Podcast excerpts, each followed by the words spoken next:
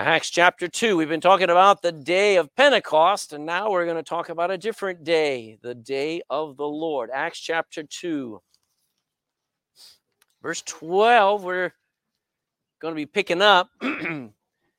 now, by way of review, we're going through Acts verse by verse. We're in chapter 2, working through a historical record of New Testament Christianity it's basically God recording what a bunch of fishermen and carpenters and ex Pharisees and businessmen and businesswomen, ex priests, ex tax collectors, farmers, and even a doctor, what God was able to do through them. Amen? That is what we're looking at in the book of Acts. We've learned about this day called the day of Pentecost, and we've studied just a bit about the gift of tongues. Um, but this morning we're going to hear Peter as he warns of a bigger day, scarier day that was coming. It's called the day of the Lord. so Acts chapter 2, pick up there in verse 12. And uh, we're going to read 12 to 14. they were all amazed. We've seen this crowd hearing 120 believers up in that upper room speaking in about two dozen different languages.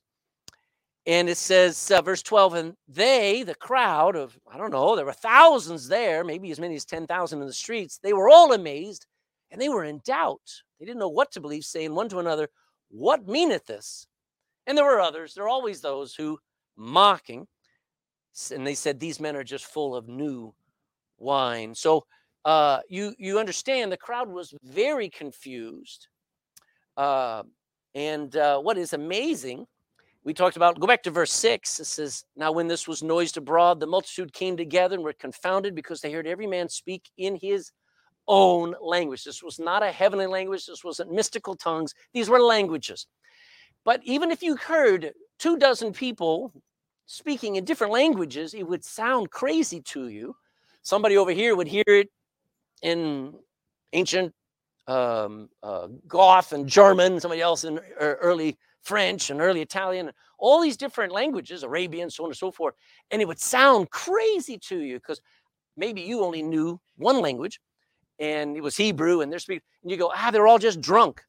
But Peter says, you know, this confusion, this confusion is an opportunity for me to warn what's really happening and what's coming in this day and age when have you noticed our politicians don't know what to do? They hold on to we got to keep masking we got to keep this we got to and the science keeps coming out we're open we're free it's okay and politicians don't know what to do. You know what a christian needs to say? I know what to do. Trust the lord. I don't trust our politicians i don't trust the scientists the doctors because they're constantly changing. Now i like them. We pray for them we need them. We need them to do right but let me tell you this in the end, a Christian should be able to stay up, stand up and say, I know what to do. I know what we need to do. We need to pray. When Paul was on a ship and it was in a storm and it was about to sink, you know what Paul said? I know what to do. We need to pray. And he told a bunch of unsaved people gather around him. And he says, I believe God. And he gave him the gospel. Let me tell you, Peter took an opportunity to stand up and warn them of what was going on. He said, These men and women, look down there in verse uh, 14. Peter, standing up with the eleven, lifted up his voice and said unto them, Ye men of Judea, and all ye that dwell in Jerusalem, be this known unto you, and hearken to my words, for these are not drunken, as ye suppose, seeing it is about the third hour of the day. Now they were counting time from sunrise to sunset, so third hour means 9 a.m. He says it's still early in the morning. There's there's no pubs open. There's nothing. There's no way that that we're even possible to be drunk. What was going on? They are full of the Spirit of God. He goes on, verse uh, 16. But this is that which was spoken by the prophet Joel. And it shall come to pass in the last days, saith God, I will pour out of my spirit upon all flesh. Just hold there for a second want you to understand the blessing of that moment. Paul, uh, sorry, Peter is is just saying this is the fulfillment of a promise. Jesus reminded of the promise and he's fulfilled it, the promise of the fullness of the Spirit. But that's not all that the day of Pentecost was about. Keep reading in verse 17. um, watch there, he says, It shall come to pass in the last days, remember that, I'll pour out of my spirit upon all flesh. Your sons and your daughters shall prophesy, your young men shall see visions, and your old men shall dream dreams. And on my servants and on my handmaidens I will pour out in those days of my spirit, and they shall prophesy. And I will also, what, uh, what else he says, show wonders in heaven above, signs in the earth beneath, blood and fire, vapors of smoke. The sun shall be turned into darkness, and the moon into blood before the great and terrible or notable day of the Lord come. Now, just stop there for a second and realize uh, this is the very last sign. You say, what are the signs of, of uh, the last days? The day of Pentecost. The day of Pentecost started us on God's calendar, and the clock is about to run out. There are some people who keep a clock at some some group. Uh, I forget. It's called the Doomsday Clock. You ever heard of it? We're like three minutes till midnight, which means we're that close to doomsday and all this stuff.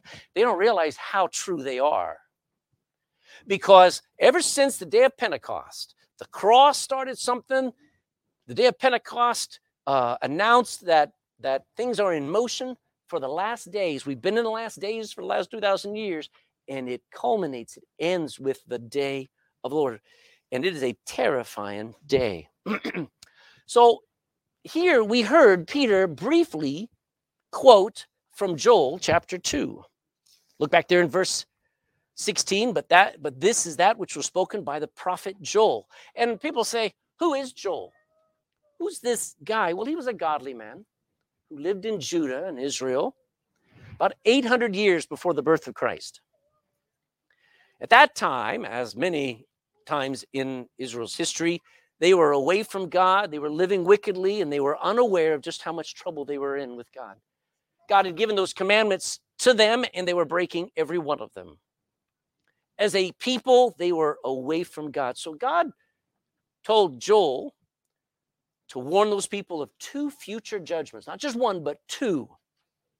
One of the judgments that was that a nation from the north was going to come and they were going to surround Jerusalem and they were going to destroy the city and it would and they would destroy the very temple.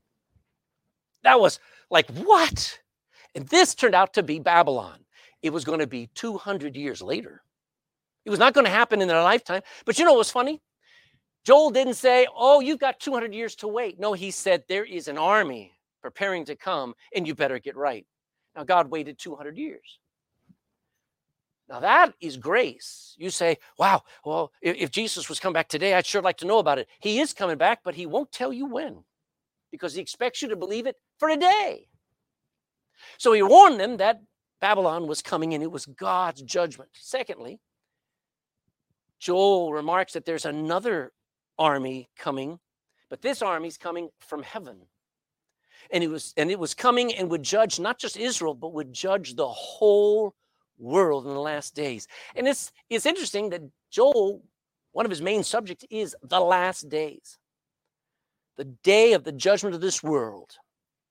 He calls it the day of the Lord. Everyone, when when Peter began to speak of this day, everyone knew what he was talking about. It was a terrifying day. They had grown up hearing the book of Joel read in the synagogue, and they would talk about it. What is the day of the Lord? Is it a good day? Are, are, are we ready for it? They grew up with all of this. now, I want us to go back to Joel. I know we're going verse by verse through Acts, but this is a incredible book. So if you go to Matthew and go left, you'll um uh you'll I don't know if I can tell you uh that's the fastest way to find the book of Joel.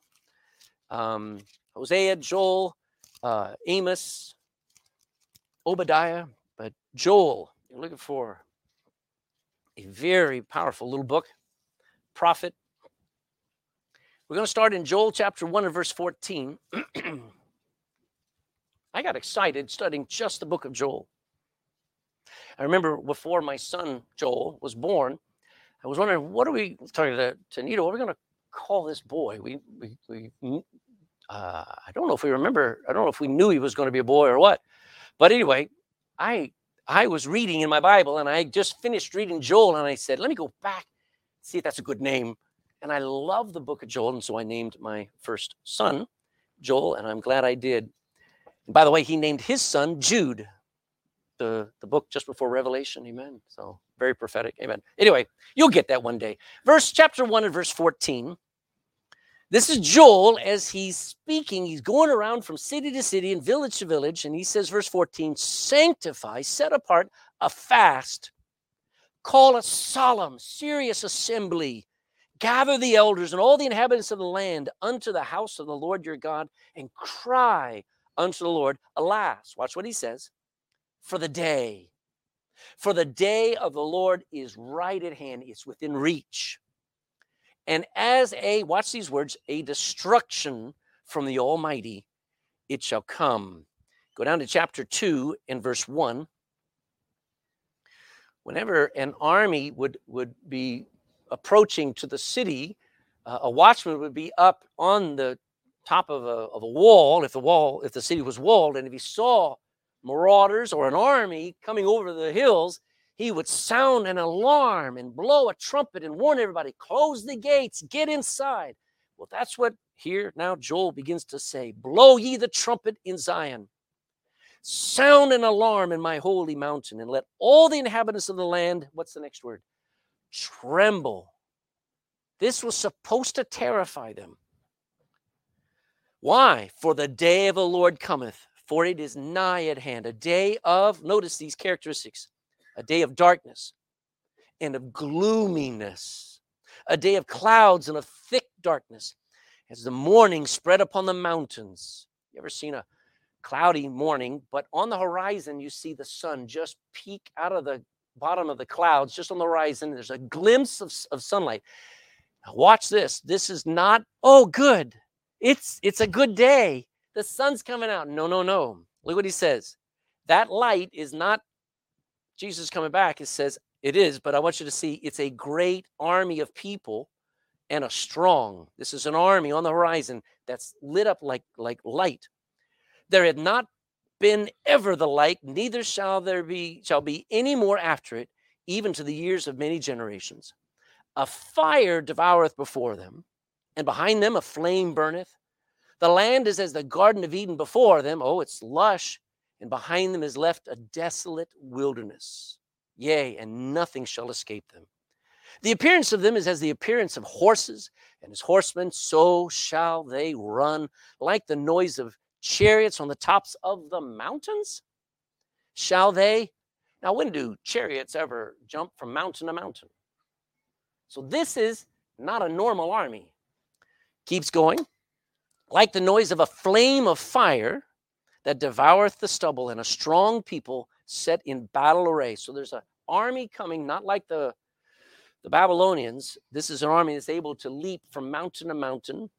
Verse 6 Before their face, the people shall be much pain. It'll scare everybody and hurt everybody. All faces shall gather blackness because they'll be burned. They shall run like a like mighty men um let me well i'll just keep reading. They shall climb the wall like men of war and they shall march everyone on his ways and they shall not break their ranks. They're not going to be um, stopped. Neither shall one thrust another. They shall walk everyone in his path and when they fall upon the sword they shall not be wounded. All right so we're not dealing with a normal army. We're dealing with us. This is the saint come to christ and we're the army behind jesus. Verse 9 they shall run to and fro in the city. They shall run upon the wall. They shall climb up upon the houses. They shall enter in at the windows like a, didn't Jesus always say, like a thief, like a thief, like a thief? I'm coming back. Verse 10 The earth shall quake before them, the heavens shall tremble, the sun and the moon shall be dark, and the stars shall withdraw their shining. And the Lord shall utter his voice. You know what's last out of all of those disasters?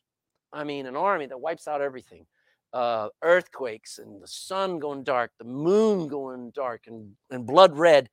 The worst is when God speaks from heaven and it says, He shall utter his voice ahead of his army, before his army, for his camp is very great. For he, the Lord, is strong that executeth his word. For the day of the Lord is great and very terrible, and who can abide it? Now, um, go down to verse, uh, oh, we could go on to verse 12. Therefore, also now saith the Lord, turn ye even unto me with all your, what's that word turn? That's repent. We're going to see repentance here explained in just a few minutes. But I want you to turn back to God with all your heart, with fasting, with weeping, with mourning. This is not a normal church service. This is where you need to get right with God, verse 13. And rend your heart, break your heart, and not your garments.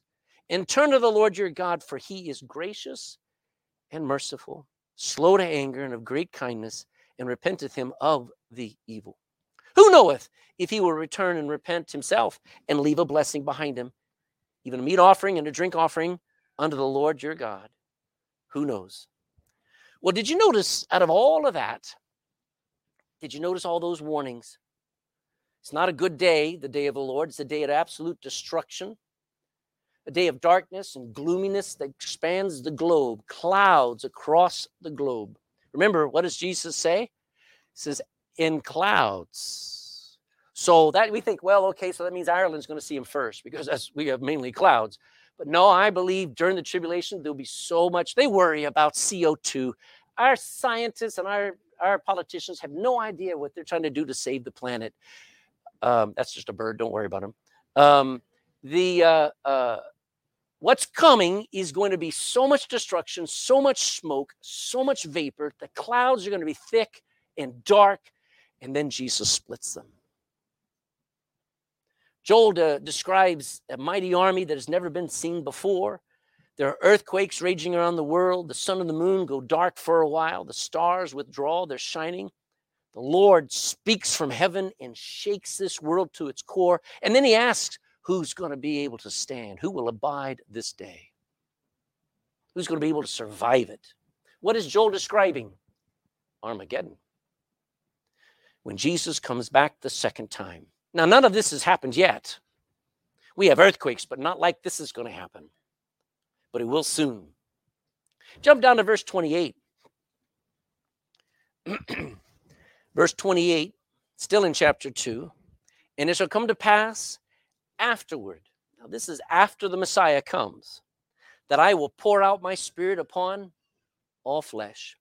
And your sons and your daughters shall prophesy, and your old men shall dream dreams, and young men shall see visions. Also upon the servants and upon the handmaids, in those days will I pour out my spirit. And I will show wonders in the heavens and the earth, and in the earth blood and fire, pillars of smoke. The sun shall be turned into darkness, the moon into blood, before the great and terrible day of the Lord come. It's kind of interesting. Look there in verse 31, or verse uh, 31, yeah. Uh, verse 32, sorry. And it shall come to pass that whosoever shall call upon the name of the Lord, can you finish it? Shall be delivered. In the New Testament, shall be saved. Peter quotes that. He says, you know what?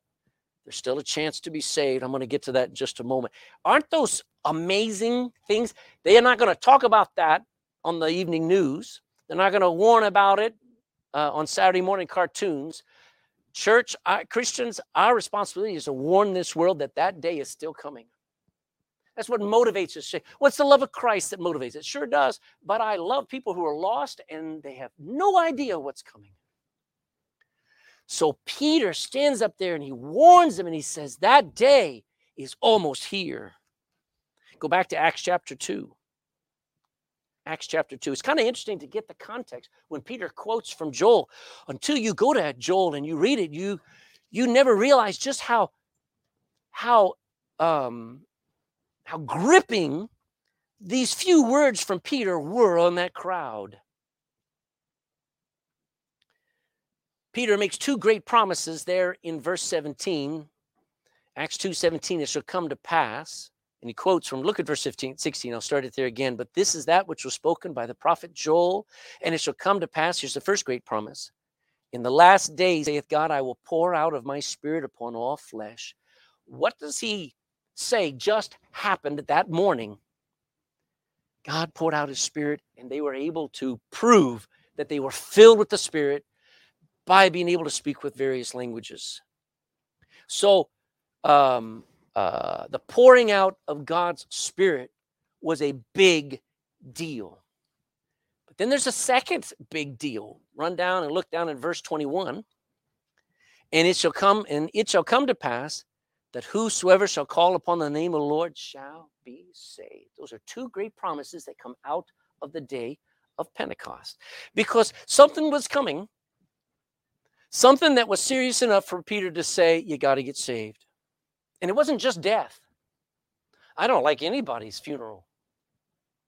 I don't want to go to anybody's funeral. But death comes, doesn't it? But that's not what we warn mainly of. We warn that there it is appointed a man once to die, and after this, the judgment. So Peter's up there warning them, but he's also giving a promise. You can have the same Holy Spirit that we just got, and you can be saved from the coming judgment. What is Peter's point? Um, oh, I just said that. The pouring out of God's Spirit. Just, uh, just before the day of the Lord comes and the saving of a believing remnant just before that day. Now, what was Peter's point? Well, the day of the Lord is very near. He actually calls it at hand. When something's within reach, it's right there and you can you can grab it. It's that close. You can touch it. You can taste it smell it. And you know as a christian that's how we're supposed to live. Now you have to plan like it may be 100 years before he comes. I remember when nita and i got married she asked she said uh, said you know if the lord comes back what if our kids are very young? I said you can't live that way. Go ahead and have as many kids as you want but live like jesus is coming back today you plan. Should you buy a house? Yeah. Should you go on a holiday? Yes. But you live, you you you love and you serve like he's coming back today. Does that make sense? So yes, we make all the plans, but the day of the Lord is coming and I believe it's even sooner than we think.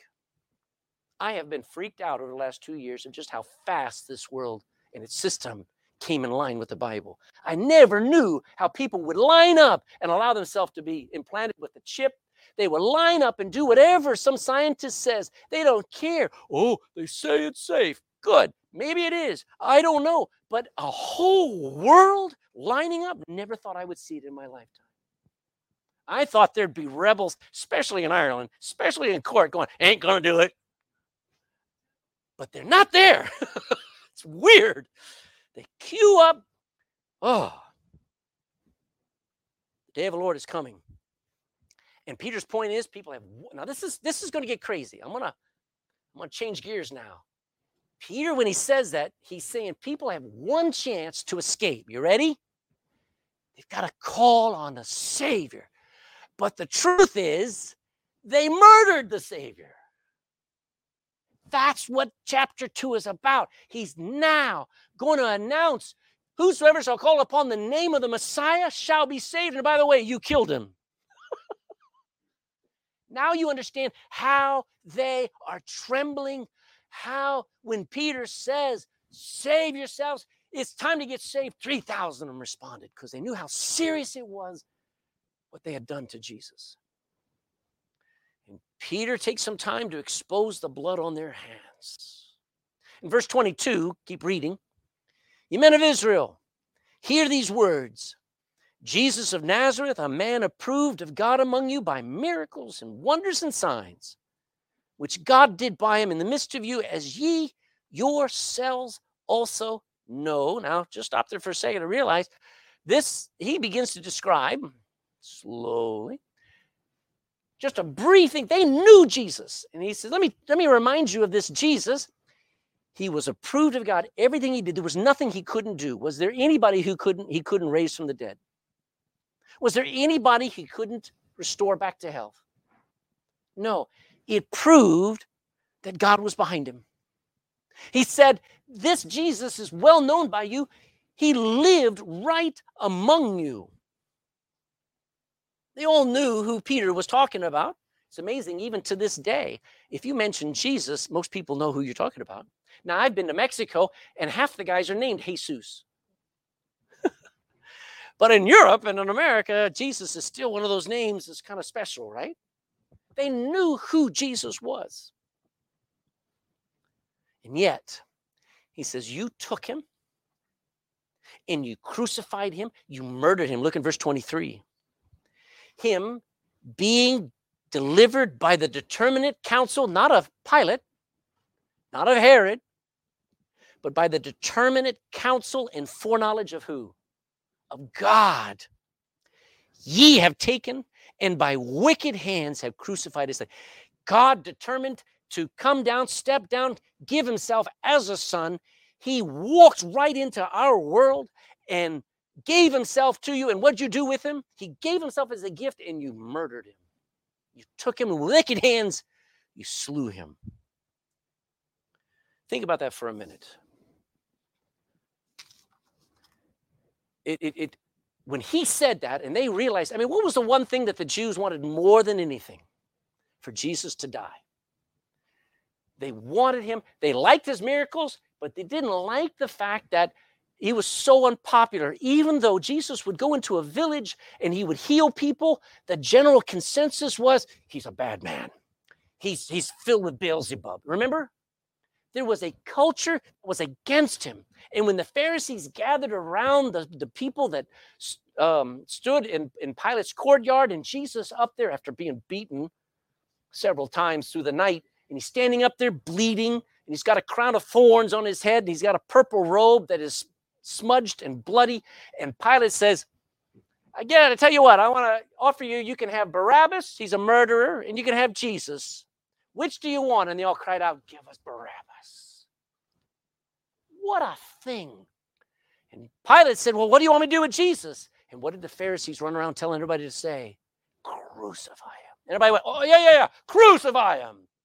What a thing. It didn't matter that he had healed and fed and blessed and helped and loved and touched and cared for and ministered to probably everyone in that crowd. In the end, kill him. That's the human heart. That's the human condition.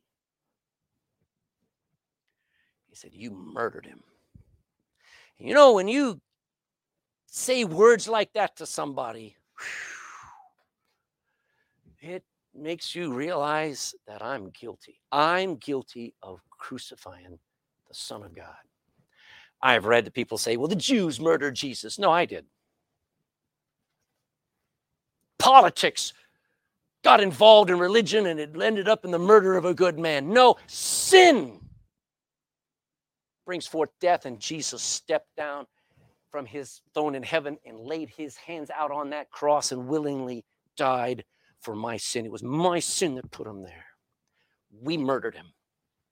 It was my hands that nailed his hands to that cross and my hands that took that whip and lashed. You say, well, we're different. If we had been alive that day, we would have been no different. When you see that you're part of what killed the Son of God, all of a sudden you realize how much in trouble you are with God. But thankfully, death was not the end. Amen. Aren't you glad for stories that actually have happy, end, happy endings? Not like Disney, but like the Bible. Look at verse 24. Whom God hath raised up, having loosed the pains of death. I like that. He broke the chains of death because it was not possible that Jesus should be holden of death. Verse uh, uh, God resurrected Jesus. It's not even possible for Jesus to stay dead because he is the source of life. That's awesome. Realize you got a problem, he can fix it. Because he even went to death and came back. Even King David predicted the resurrection of Messiah, picking up in verse 25.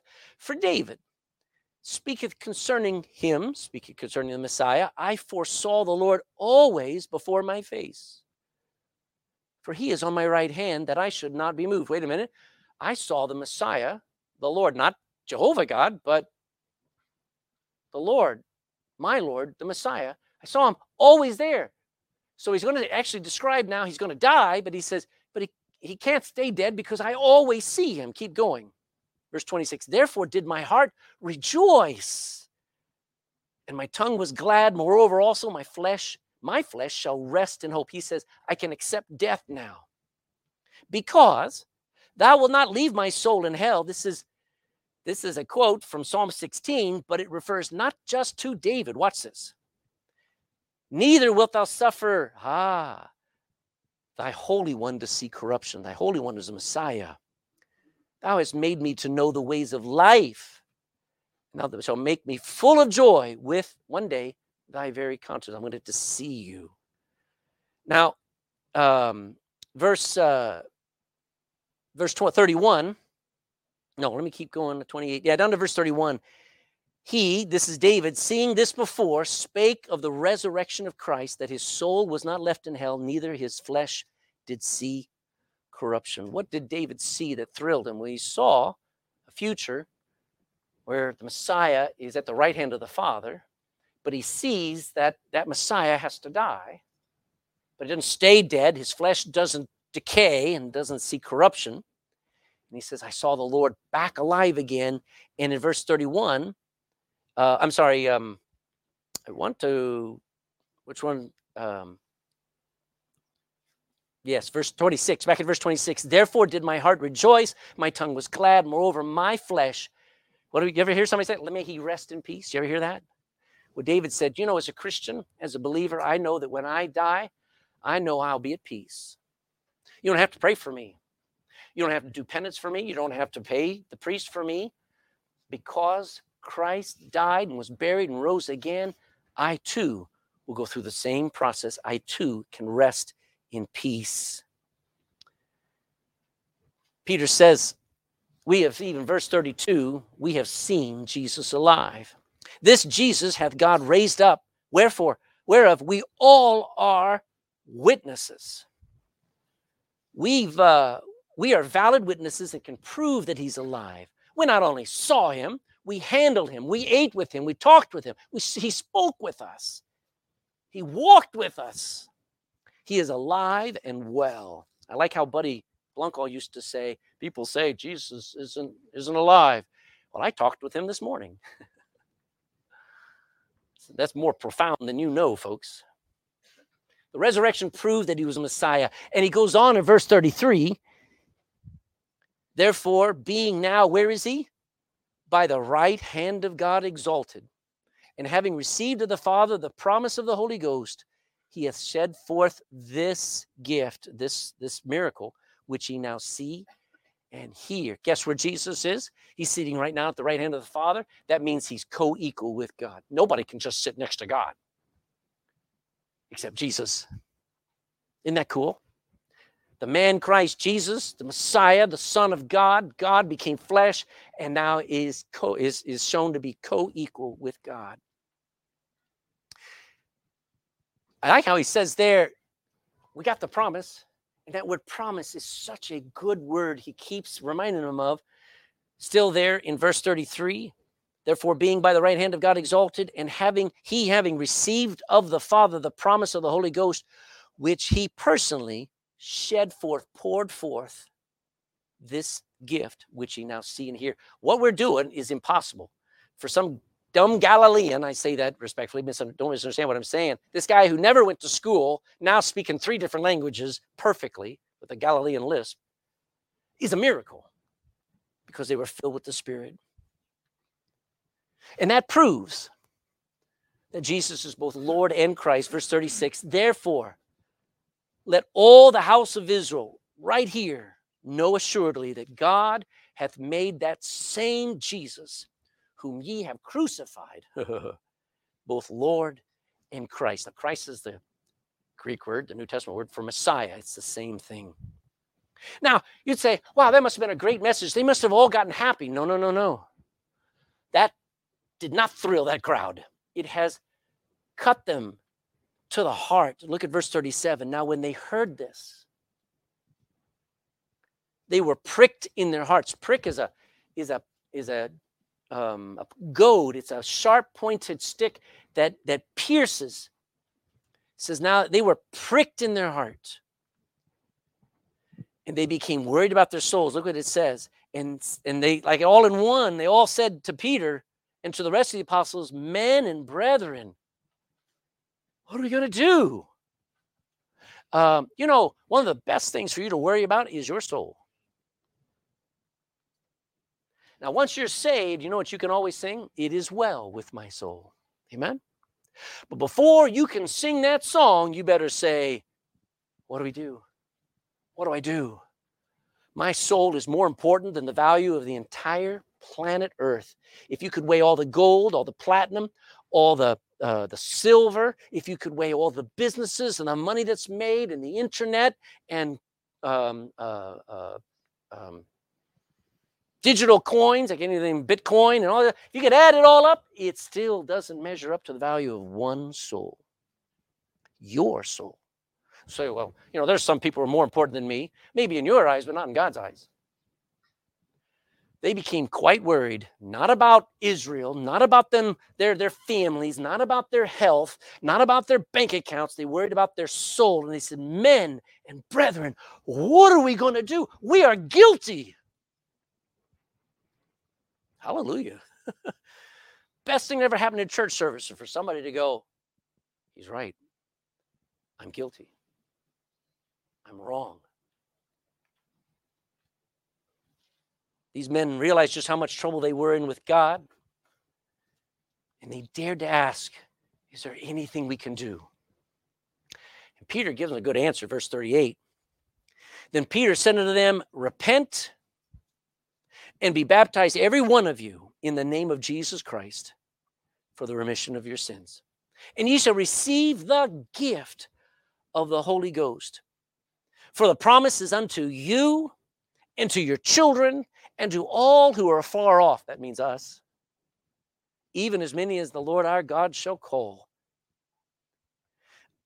Verse 40 says, And with many other words did he testify and exhort, urge them, plead with them, saying, Save yourselves from this untoward generation.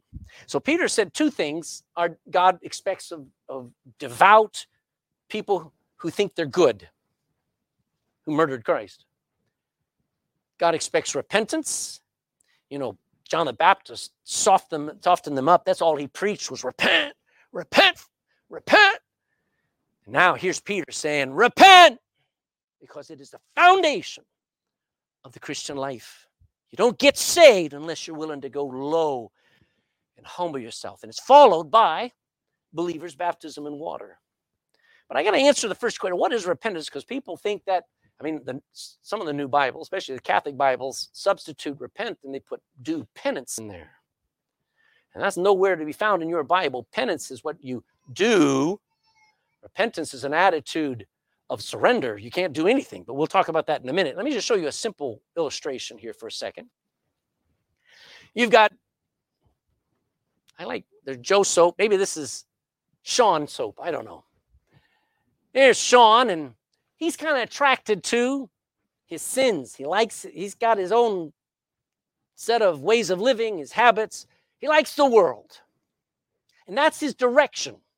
That's how his life is lived. He just goes with the flow, just follows everybody, not knowing that is leading to the judgment of God, not knowing that is leading to the wages of sin being death, not knowing that there is a hell that never ends when he just lives his own way. All we like sheep have gone our own way, man. But repentance comes along and turns and says, you know what? I don't want to go that way anymore. The greatest revelation I ever had was I didn't have to go to hell. The greatest truth I ever found in the Bible was there's a way out. So I changed my mind. I actually changed my focus to a moment to where not just where I'm standing, but to where I crumble. Repentance is not Oh, I think I'll change my mind. I was going to have Cadbury's. Now I'm going to. No, no. That's not repentance. It's where you one way were going very confidently, full of yourself, and the next day you're broken on the on your face and you're crying out, God, is there another way? And you find out there is. You're crying out to the God who loved you and gave himself for you. And that simple change of heart, that thing where you decide, I don't want to go to hell. Lord, can you save a wretch like me? That's repentance. It's not complicated, is it? But oh, how important it is.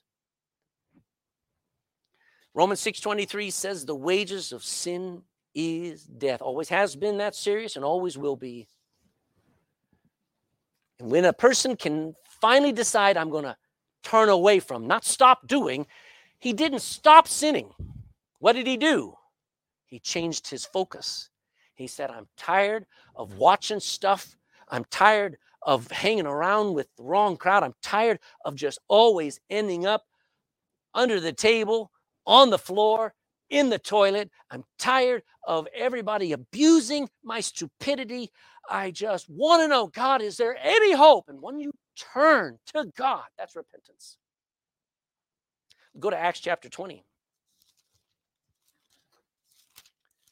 Acts chapter 20 and verse 21. You know where Paul went everywhere. Preaching what's what what some people call a simultaneous act of faith. Watch this. Acts chapter 20, verse 21. What did he tell everybody? Testifying both, doesn't matter who they were, Jews and also to the Greeks. He t- said two things. You need to repent towards God, own up to the fact you need to turn back to God, turn to God, knowing you're a sinner, and you need to believe on the Lord Jesus Christ and faith toward our Lord Jesus Christ. You know what that'll do? That'll save anybody. You cannot just believe without repenting. Say, say, would you just believe Jesus died for you? Yeah, I believe. Would you believe that Jesus was buried and rose again? Yeah, I believe. You're saved. No, you're not. That, that you have just secured their security in their own sin. A person, when they come, even you know what the Bible says? Even the devils believe. It takes repentance. It takes where you break, man. I don't know how to say when when when um uh, when my kids would be doing something wrong and I say, say you're sorry, I'm sorry. they weren't sorry. They just had dad around who's going to kill them if they didn't say they're sorry. And if I wasn't there, they would never have said they're sorry, right? Repentance is the foundation of salvation because it's a broken heart. It's the soil of your heart that's broken up. So the Son of God can come in and save you. It's called a U turn go in one direction and you say, I don't want to go that direction more. I turn it around. And wherever this takes me, isn't that amazing? Wherever God will take me, I take him. That's repentance. You know, repentance is a thing you need to do after you're saved. A lot. It is the the the uh, the foundation of the Christian life as much as it's the foundation of salvation. It's what allows us when we come to church to say, if the pastor says it from the book, and if the book says I need to do it, and I'm not, then I change my mind. I'm going to do it. Does that make sense? And then you go get baptized. He says back there in Acts chapter 2, baptized in the name of the Lord and the, of the very Messiah, not in the name of Moses. They would have gladly been baptized in Moses' name or in the name of Abraham, been baptized in the name of Peter, James, John, Mary, or anyone else. You get baptized, and I'll talk more about baptism next week but all in obedience to the Lord Jesus Christ. There in Acts chapter 2, look at verse 39. For the promise, Peter promises two things will happen. The promise is unto you and to your children, to all who are afar off, even as many as our Lord, as our Lord shall call. And with many other words did he testify and exhort, saying, Save yourselves from this untoward generation. So Peter promises two things in verse 39. All your sins are going to be remitted. Remission is a is a now it's become a medical term. Your cancer is in remission. It simply means removed, forgiven, erased. How? By the death, burial, and resurrection of Jesus in your place. The one you murdered died for your sin. That murdered him. And if you'll accept the fact that you're guilty, then you can accept the gift that he gives to save the one who murdered him. Is that not brilliant? I couldn't I could not have dreamed. Nobody could have imagined. How do you save people who kill you? And yet Jesus on the cross cried out with that dying breath, pulling himself up on the back of that cross, and he cried out, Father, forgive them. They know not what they do. They don't realize they're killing their only hope, but that's okay. I forgive them. Will you? Isn't that awesome? Peter promises if you'll repent, believe, all your sins will be remitted, and you too shall receive the promise of the Holy Spirit. Now, you don't need the gift of tongues. You need when you got, but you will have the presence of God Almighty with you always. You'll have the power to do whatever God asks you to do. You'll have the peace of God. You'll have comfort of the scriptures, comfort of the Holy Ghost. That's the gift. Did you notice what was not in there? In that things that in that what uh, Peter asked? He didn't say, "All right, be quick, be quick to do penance. Find yourself a confession booth. Start doing good works and sacraments. Make sure you get into Holy Communion, take a pilgrimage or two. Start doing some prayers to Mary and go join a church and get your babies baptized and confirmed and join holy orders. Did you know none of that means anything to God? None of that means anything to God at all. Only what Jesus did got God's attention. There's nothing that Bill Gates, Soros, Jeff Bezos, um, um, uh, Elon Musk, nothing they do catches God's attention. God doesn't go, ooh, there goes another rocket. Hey, let's watch Elon's next rocket launch. That doesn't strike God's attention. You know what struck God's attention? His son. So next time somebody says, Well, I'm trying my best, I'm, I'm in church and I, I do a pilgrimage every 10 years and I, have uh, been baptized and catechized and homogenized and all this stuff, you say, God hadn't noticed any of that. The only thing that God noticed was Jesus Christ. You better ask Him to save you. And a quick note about baptism is this it is a picture of salvation, end of story. That's all it is. It never washes away sin. It only Jesus washes away sin. Talk about that more next week. And I'll just, this is the best part, verse 40.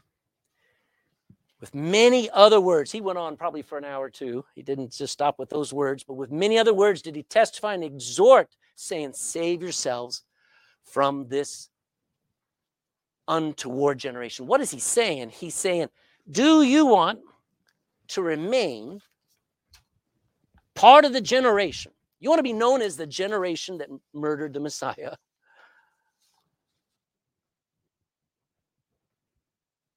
He asked them to save themselves from an ungodly generation of murdering Jews. If I were, I'm, I was 17 when I was saved, and my generation, I didn't hang around with a lot of bad guys. So I can't talk about my generation. But if I was 17 today, I would guarantee your generation is wicked. And if you want to be known as part of this ungodly, wicked generation that mocks God, mocks Jesus, mocks anything that's good, when was the last time you watched a cartoon or an adult cartoon? How, how they make adult cartoons for adults. They're not even adults, they're babies. But when was the last time you saw one that didn't mock anything good? Do you want to grow up and be known as part of an ungodly, wicked generation? Or do you finally want to step out and start following Jesus Christ? That's what he asked those thousands of people outside that balcony of that upper room. Why don't you save yourself from such a ruin as those people are headed for? and become the generation that is known for repenting of their sin and calling on the name of Jesus to save them. And then go out and turn this world upside down. That's what we need as a generation who'll do that. Amen. Question Do you think anyone responded?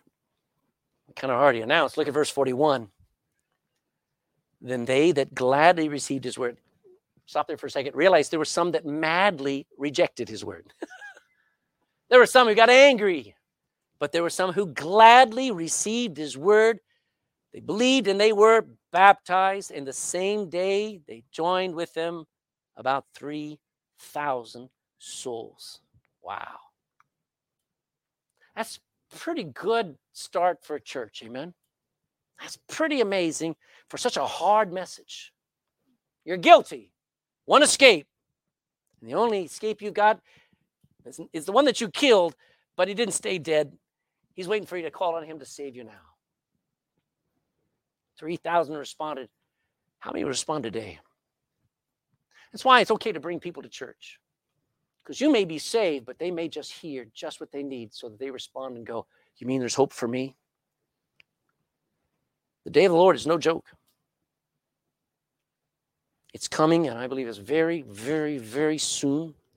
If you've not been saved or born again, you've you are in just as much trouble as those men were. Your sins, my sins, put Jesus on the cross. And if you want to stay part of the generation that just keeps pouring contempt on the cross, it's your business. But if you want to get out and go up and miss the judgment of God and be saved and walk in the Spirit and live free of addiction, how many of your friends, when I was 17, the year that I got saved in, in my high school, two of them, two, we went to two different funerals, 17 year olds who had just gotten their driver's license. And what were they doing? one hand on the wheel and another on, a, on cans of beer, and they're drinking and driving, and both of them wrapped their cars around uh, trees and died in an instant, off into eternity.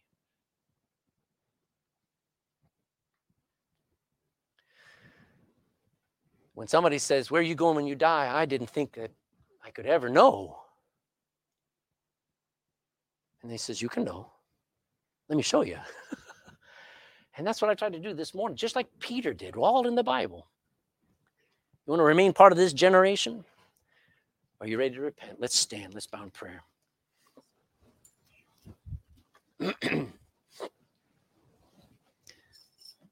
Heavenly Father, you gave the ultimate gift, you gave your son. Mary's not mentioned, the church is not mentioned, our best efforts aren't needed. Guilty men and women stood in that crowd and realized they had no hope unless they called on the name of Jesus Christ. But they had to believe that he was alive. And they had to know that they knew that they knew that he wanted to save them. And that was the whole purpose of the cross. It wasn't, it wasn't a final act. it was saving grace it was the gift of God. And those men needed to see a miracle in the lives of those fishermen and carpenters to be able to say, That's what I want. I want to know what it means to be forgiven. Well, 2,000 years later, here we are in this crowd, and people watching on the internet. There's somebody, I'm sure, there's somebody who's saying, I always struggled with whether God really would save a wretch like me. I always struggled that maybe I'm not ever good enough, and now I know. Whew. Those guys were pretty bad there back then at Pentecost. It had only been 50 days since those same men had cried out for Jesus to be crucified. And here you forgave them. Will you forgive me? Jesus will. Whosoever shall call upon the name of the Messiah, of the Lord Jesus, shall be saved. Would you do that? Dear Christian, would you realize, you know what? I got a good deal. My simple childlike faith, I remember I didn't understand anything was going on. I just knew I didn't want to go to hell. I knew that Jesus wanted to save me. And I remember getting saved, and I, I never want to get over it. I just want to live for Him. Lord, I prayed you just stir our hearts so that we go out of here, Lord, on fire for excited. You know what? I'm living for Jesus. I've decided to follow him all my life because of such a gift he gave to me. In Jesus' name, we'll pray. Amen.